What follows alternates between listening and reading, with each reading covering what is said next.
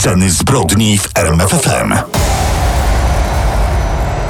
Cześć, dzień dobry, dobry wieczór, można tak neutralnie powiedzieć piąteczka. Bo to piąty odcinek podcastu Sceny Zbrodni, a z wami tradycyjnie Kamil Barnowski i, Daniel Dyk. Cześć. Słuchajcie, nie wiem ile razy już mówiliśmy, że to mroczne historie, że niebezpieczne odcinki, no ale właśnie tak jest w tym podcaście. Mamy zestawienie, Najniebezpieczniejszych gangów świata. Mamy całą listę. obfitość ogromna. Wybrać z tego prawdziwe perełki, które was zainteresują będzie ciężko, bo każdy z tych gangów czymś się wyróżnia. Ale kto jak nie my? Y, Trzynastki, osiemnastki, krypsi, blatsi, Uliczne bractwa strzelaniny, narkotykowi baronowie, kanibale, to wszystko w dzisiejszym odcinku podcastu Sceny Zbrodni. Tym ludziom z pewnością nie chcielibyście stanąć na drodze. Daniel Dyk i Kamil Barnowski prezentują Sceny zbrodni w RMFFM. To są sceny zbrodni w RMFFM tylko dla słuchaczy o mocnych nerwach. I tutaj zawsze mocne tematy i dzisiaj oczywiście mamy taki również. najniebezpieczniejsze gangi świata. No to chyba powinniśmy zacząć od wyjaśnienia, jaka jest różnica między gangami a mafiami. W bardzo dużym skrócie, gang to taka lokalna struktura bez wpływu w polityce, natomiast mafia ma większy zasięg oraz większe wpływy. No właśnie, powiedziałeś w dużym skrócie. Tak naprawdę nie ma jakiejś wyraźnej różnicy między tymi organizacjami. Łączy ich wiele wspólnych cech. Organizacje mafijne działają przez dziesięciolecia, tak samo gangi. Jeśli lider y, mafii umrze lub zostanie uwięziony, grupa nadal działa, gang również. No ale jeśli chcielibyśmy znaleźć te pewne różnice, to na pewno będzie nią to, że gangi uliczne są luźniej zorganizowane, angażują się w bardziej otwarte walki o kontrolę nad różnymi terytoriami w mieście, w którym działają, a mafie mają po prostu od tego ludzi i często zatrudniają te gangi.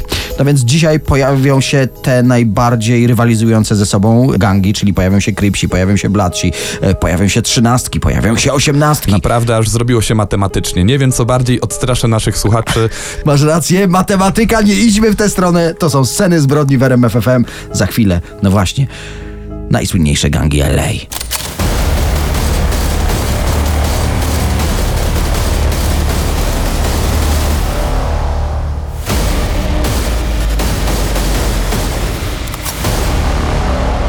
Dzisiaj najbardziej niebezpieczne gangi świata i zaczniemy od gangów, które znają wszyscy nawet nie wiedząc, że je znają. Zwłaszcza jeśli słuchają amerykańskiego hip-hopu. Tak, bo do, bo do nich należało wielu raperów. O tych gangach śpiewali na swoich bestsellerowych płytach i w hitach z pierwszych miejsc list przebojów. O nich powstało wiele filmów. Nie bez znaczenia dla ich popularności jest to, że oba powstały w Los Angeles, czyli w, mieście bardzo blisko tego, tego Hollywood. E, Gangi Crips i Bloods. Wymieniasz te gangi wspólnie i już za to im się naraziłeś, bo one nie mają ze sobą absolutnie nic wspólnego. Właściwie wspólna dla nich jest tylko wojna, którą toczą między sobą. No i tutaj się mogę z tobą nie zgodzić, bo ich początki są wspólne. Yy, także nie mogą istnieć jeden bez drugiego. Całe ich funkcjonowanie opiera się na walce z tymi drugimi. Wspomniałeś o początkach, tak? Zacznijmy od lat 60. Czarnoskórzy Amerykanie walczyli wtedy o swoje prawa. Dwóch chłopaków działających w bojówce w tak zwanych czarnych panterach uznaje, że robią za mało, więc zakładają gang, mają po 15 lat, no i zamierzają bronić swojej dzielnicy przed handlarzami narkotyków i przestępcami, więc tak naprawdę bardzo szczytne są Tyle te że, początki. tyle, że dzisiaj głównie właśnie z tego żyją. Narkotyki, handel bronią, haracze, wymuszenia, no i wiele innych przestępstw. Nazwali się Crips, za swoje barwy uznali kolor niebieski, bo taką chustkę nosił ich kolega zamordowany w jednej ze strzelanin. Wystarczyło kilka lat, no i niebieskie chusty i niebieskie koszulki siały strach w całym Los Angeles. Najwięcej ludzi zyskali w latach 80., wtedy stali się wręcz modni. Y, Do gangu Crips y, należy lub należało wielu hip-hopowych celebrytów, o czym wspomniałeś, m.in. Snoop Dogg, Eazy-E, Warren G., Coolio. Na tym nie koniec, bo znana jest plotka, że to Crips zastrzelili rapera Tupaka. Amerykańska prasa pisała wręcz, że właśnie inny raper, Notorious B.I.G., zlecił zabójstwo płacąc okrągły milion dolarów. To są Sceny zbrodni w RMFFM. Śledź z nami kulisy największych przestępstw. No to teraz konkurencja, dobra? Y, Też założona przez dwóch nastolatków, tutaj kolejne podobieństwa. Y, Oni w uproszczeniu zostali pobici przez niebieskich. Początkowo nawet jako mały gang działali y, razem z nimi w sojuszu, ale pokłócili się, zebrali wszystkie inne gangi niezadowolone z panoszenia się niebieskich. Oficjalnie po to, by bronić swojej dzielnicy przed nimi, założyli konkurencję. Za swój kolor przyjęli czerwony jak krew, by się odróżnić wyraźnie od rywali, no i nazwali się Bloods. Ale trochę im się rozrosły dzielnice, których bronili pod koniec lat 60. Teraz walczą ze sobą o wpływy w całym Los Angeles i w największych miastach Stanów Zjednoczonych, a nazwy i symbole gangu za sprawą celebrytów zyskały sympatyków na całym świecie. Mają m.in. lokalne oddziały w Anglii, Holandii, Niemczech, Francji. Jeden z głośnych momentów ich historii to y, morderstwo w roku 1978. Y, Krypsi z bronią wpadli do kościoła, by w trakcie mszy zamordować trzech bladców z rodzinami. W odwecie trzej niebiescy zginęli zastrzeleni z przejeżdżającego samochodu i się zaczęło naprawdę ostro. Bloods wyznają zasadę zabijesz jednego z moich, a ja zabiję jednego z twoich. Do tej pory zamordowali tysiące także niewinnych obywateli, którzy ginęli jako przypadkowe ofiary w ulicznych strzelaninach. I niekoniecznie przypadkowo ginęli ci niewinni, bo w szczytowych momentach konfliktu we Bloods płacili nawet 10 tysięcy dolarów za każdego zabitego członka The Crips, więc zdarzało się, że strzelali do ludzi ubranych na niebiesko z premedytacją i przedstawiali ich jako, jako członków gangu, by odebrać nagrodę. Podsumowując, 50 lat wojny tych gangów to według różnych szacunków około 30 tysięcy ofiar. Płatni zabójcy, seryjni mordercy i sceny zbrodni w RMFFM. Teraz o jednej z najsilniejszych organizacji biorących udział w toczącej się w Meksyku wojnie narkotykowej Los Zetas. W trakcie ich walk zginęło już ponad 100 tysięcy osób. Kartel powstał w wyniku buntu funkcjonariuszy meksykańskich służb specjalnych, dlatego jest obecnie najlepiej wyposażoną w broń organizacją gangsterską na świecie. Tak naprawdę to armia z wyrzutniami granatów, bronią przeciwpancerną, karabinami szturmowymi i moździerzami. Człowiek, który dał początek tej organizacji, chcąc chronić swoją grupę przed innymi organizacjami, przed policją także, postanowił wynająć emerytowanego porucznika armii meksykańskiej. To od niego właśnie ten kartel przyjął swoją nazwę, ponieważ mundurowych z tak wysokim stopniem wojskowym, z tak wysoką rangą, nazywano po prostu Zetas. Są tak fanatycznie nastawieni, że torturowali, a następnie wypatroszyli dwóch cywilów, którzy krytykowali ich działania w mediach społecznościowych. Ale chyba najbardziej krwawą zbrodnią kartelu Las Zetas i, i najbardziej znaną zarazem jest ta dokonana w okolicy miasta San Fernando pod koniec marca 2011 roku. Zamaskowani żołnierze blokują samochodami jedną z autostrad, zatrzymują kilka autobusów, następnie zastraszają pasażerów, każą kierowcom jechać w nieznane, w głąb pustyni. I tam rozegrało się już prawdziwe Tak. piekło. Kobiety, dzieci starcy zostali zabici w brutalny sposób, na przykład rozjechani przez samochód lub utopieni w kwasie. Za to mężczyźni, którzy ocaleli, otrzymali do rąk pałki, maczety, noże. Kazano im po prostu walczyć jak gladiatorom na arenie. Nagrodą dla zwycięzców miało być przeżycie, no i mianowanie na żołnierza Los Zetas. A potem, jak pokazała historia, mm, no zostali wysłani na śmierć podczas samobójczej misji przeciwko konkurencji. Oficjalnie w trakcie tej brutalnej masakry zginęły 193 osoby, a nieoficjalnie podobno ponad 500. Mocny temat, ale nie najmocniejszy. Powinniśmy was chyba ostrzec, że już za chwilę w scenach zbrodni kenijski gang kanibali.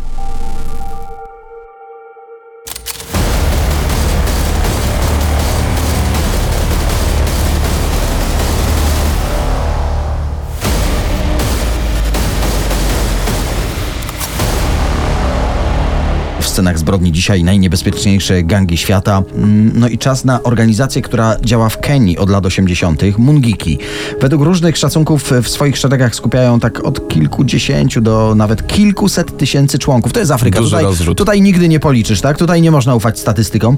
Wojownicy Mungiki nienawidzą kultury zachodniej, to pewne. Nienawidzą religii chrześcijańskiej. Ich celem jest przejęcie władzy w państwie i powrót do tych tradycyjnych, plemiennych wyznań. Tak naprawdę to niespotykane na skalę świata połączenie sekty, organizacji politycznej, partyzantki i gangu w jednym. Organizacja jest podzielona na mniejsze około 50-osobowe grupy, a ich członkowie nie znają swoich szefów. Podczas wyborów parlamentarnych bojówki Mungiki mm, znane są z tego, że zastraszają mieszkańców. Ale w jaki sposób?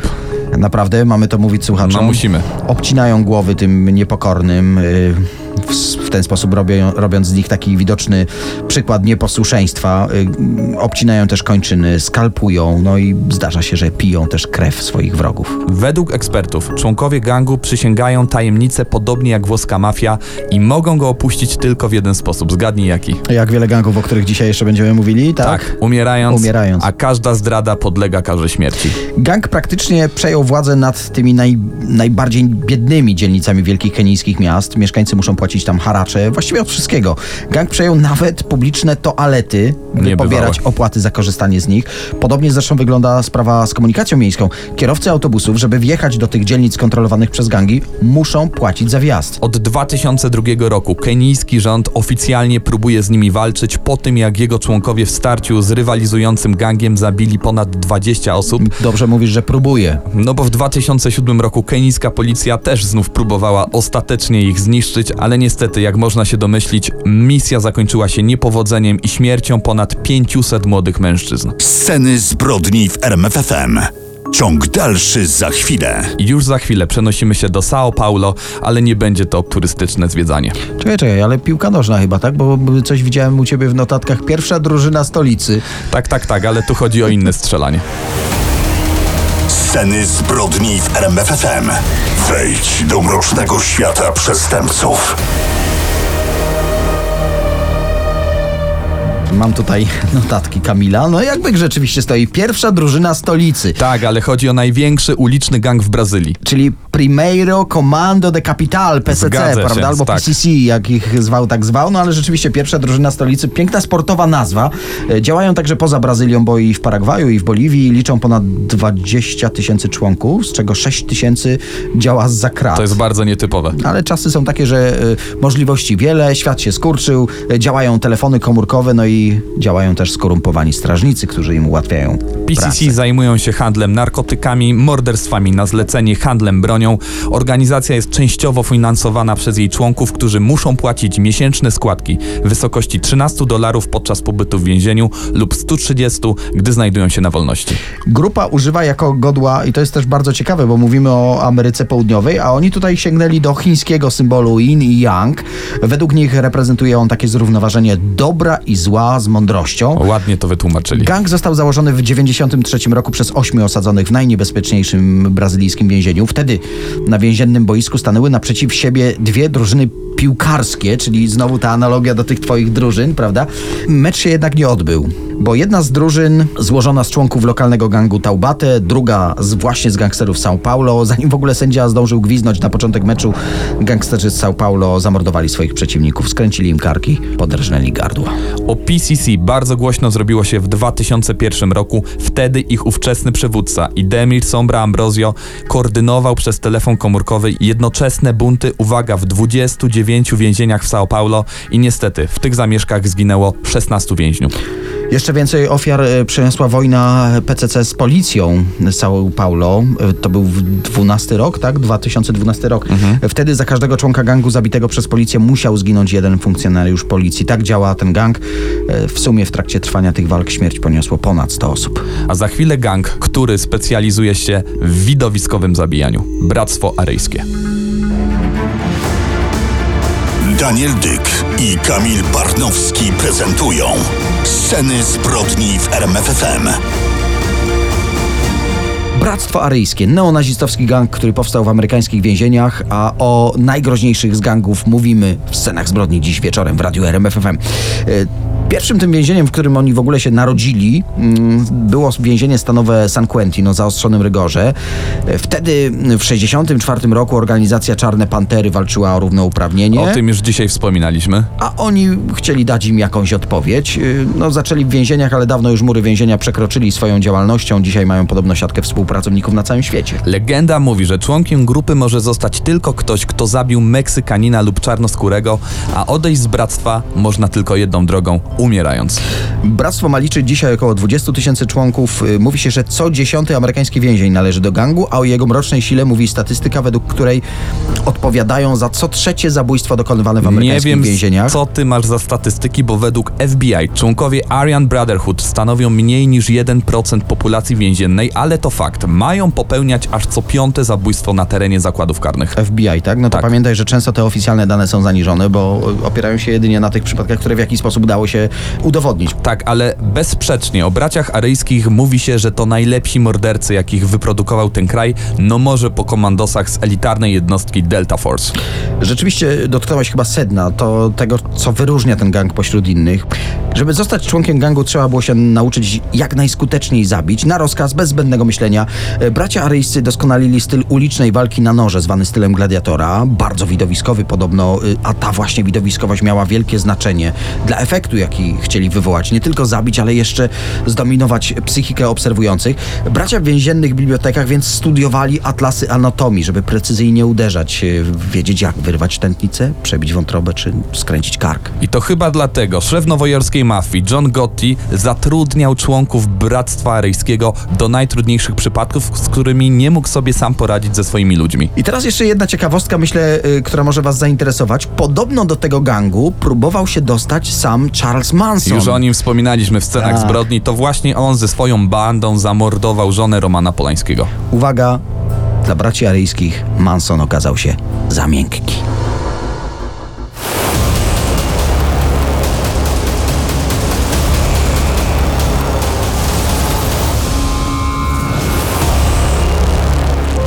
Patrzę, ile gangów jeszcze zostało z tej listy, powiedzmy, 100 najbardziej niebezpiecznych na świecie. nie omówimy. E, Kamil, możemy e, w takim razie wybrać jeden z tych gangów, które jakoś szczególnie mm, wiele kontrowersji wywołują. Co, co To ja powiedział? wybieram gang 18 ulicy. Chciałem zaproponować trzynastki, ich konkurencję, ale dobra, dobra, e, pójdźmy po twojej linii.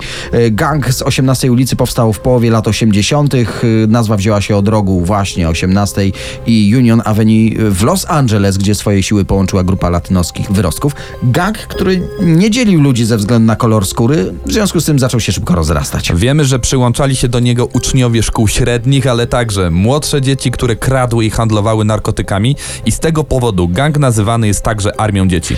E, Działa głównie w Stanach, na terenie Kalifornii, Stanów Środkowych też. Tłoczno w tej Kalifornii, nie wiem czy zauważyłeś, Kripsi, Blatsi, do tego osiemnastki. Miasta aniołów, a wychodzi na to, że same diabły. Ale powiem ci, że same osiemnastki to, to jest z kolei 200 różnych mniejszych gangów. Liczba członków w sumie, według szacunków, nawet do 50 tysięcy w Stanach, a delegatury mają jeszcze w co najmniej 15 krajach, głównie Ameryka Południowa, ale i Europa. Pięknie powiedziałeś, że delegatury, mocno dyplomatycznie to brzmi, ale wracając do tego gangu, każdego dnia w samym mieście Los Angeles dokonują przynajmniej jednej napaści na niewinnych obywateli. Morderstwa, gwałty i porwania codziennie. W Stanach wyliczono, że zamordowali już około 1700 osób. Jednak stolicą morderstw osiemnastek, jakkolwiek to brzmi, nazywa się miasto w Hondurasie, San Ta- Pedro Sula. Są znacznie brutalniejsi niż Amerykanie. Tu, aby wstąpić do gangu, nowy człowiek musi przynieść kawałek ciała któregoś z wrogiej organizacji. Jedna z najbardziej znanych spraw y, dotyczących y, tego właśnie honduraskiego y, gangu miała miejsce w 2007 roku. Brat piłkarza z Hondurasu, Wilsona Palaciosa, został porwany. Y, 14-letni chłopak uprowadzony z rodzinnego domu przez uzbrojonych mężczyzn w czasie, kiedy Palacios grał w angielskiej lidze piłkarskiej, czyli szczyt sławy, prawda? Przez dwa lata Palacios żył w niepewności, czy jego brat pozostaje przy życiu, czy też nie. Ostatecznie rodzina zapłaciła za niego wedle różnych źródeł od pół miliona do aż 4 milionów dolarów okupu, ale wówczas ślad po porywaczach zaginął. W 2009 roku udało się policji aresztować szefów honduraskiej gałęzi gangu i wskazali oni miejsce, gdzie no niestety zostały zakopane zwłoki porwanego chłopca. Tak działa osiemnastka. Ludzie są porywani, zabijani, grzebani, po prostu znikają. Sceny zbrodni w RMFFM. Podcaście Sceny Zbrodni. Teraz gang założony, niespodzianka, w Los Angeles, tym razem przez emigrantów z Salwadoru. Mara Salvatrucha to gang, który znany też jest jako po prostu trzynastki. Śmiertelny wróg osiemnastek, o których wspomnieliśmy przed chwilą. Niezwykle brutalna organizacja licząca od 70 do 100 tysięcy członków ze Stanów Zjednoczonych, Meksyku, Salwadoru i Kanady. Nazwa tego gangu ma pochodzić od wyjątkowo agresywnego gatunku mrówek marabunta, który pozostawia za sobą jedynie śmierć i zniszczenie. Nie wiem jakie motto mają mrówki, ale motto tego gangu brzmi gwałć, kontroluj, zabijaj. Mają jeszcze jedno motto. Żyję dla matki, umieram dla gangu. Czyli tutaj bardziej patetycznie, ale wróćmy do tego, czym ten gang zajmuje się na co dzień. Rekrutuje swoich członków jeszcze jako małe dzieci, około 8-10 roku życia, wychowują ich od razu na zawodowych morderców. Jest tam ciekawy sposób inicjacji. Zanim cię przyjmą, musisz się poddać brutalnemu biciu. Po prostu rusza na ciebie cała grupa.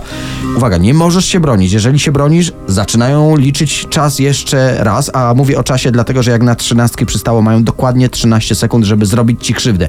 Jeżeli to przeżyjesz, y, z podkreśleniem jeżeli, zasłużysz sobie na swoje gangsterskie tatuaże, no i zostajesz tak zwanym maras. Główną areną walk 13 i 18 stał się Honduras. Przez ich wojnę to małe, 7-milionowe państwo ma największy wskaźnik zabójstw na świecie. 19 morderstw każdego dnia. No to na zakończenie wypada zacytować jednego z założycieli tego gangu, zastrzelonego w 2006 roku Ernesto Smokeya Mirandę. On powiedział coś, co chyba wyjaśni najlepiej, y, czym jest ten gang. To my daliśmy Ameryce coś nowego.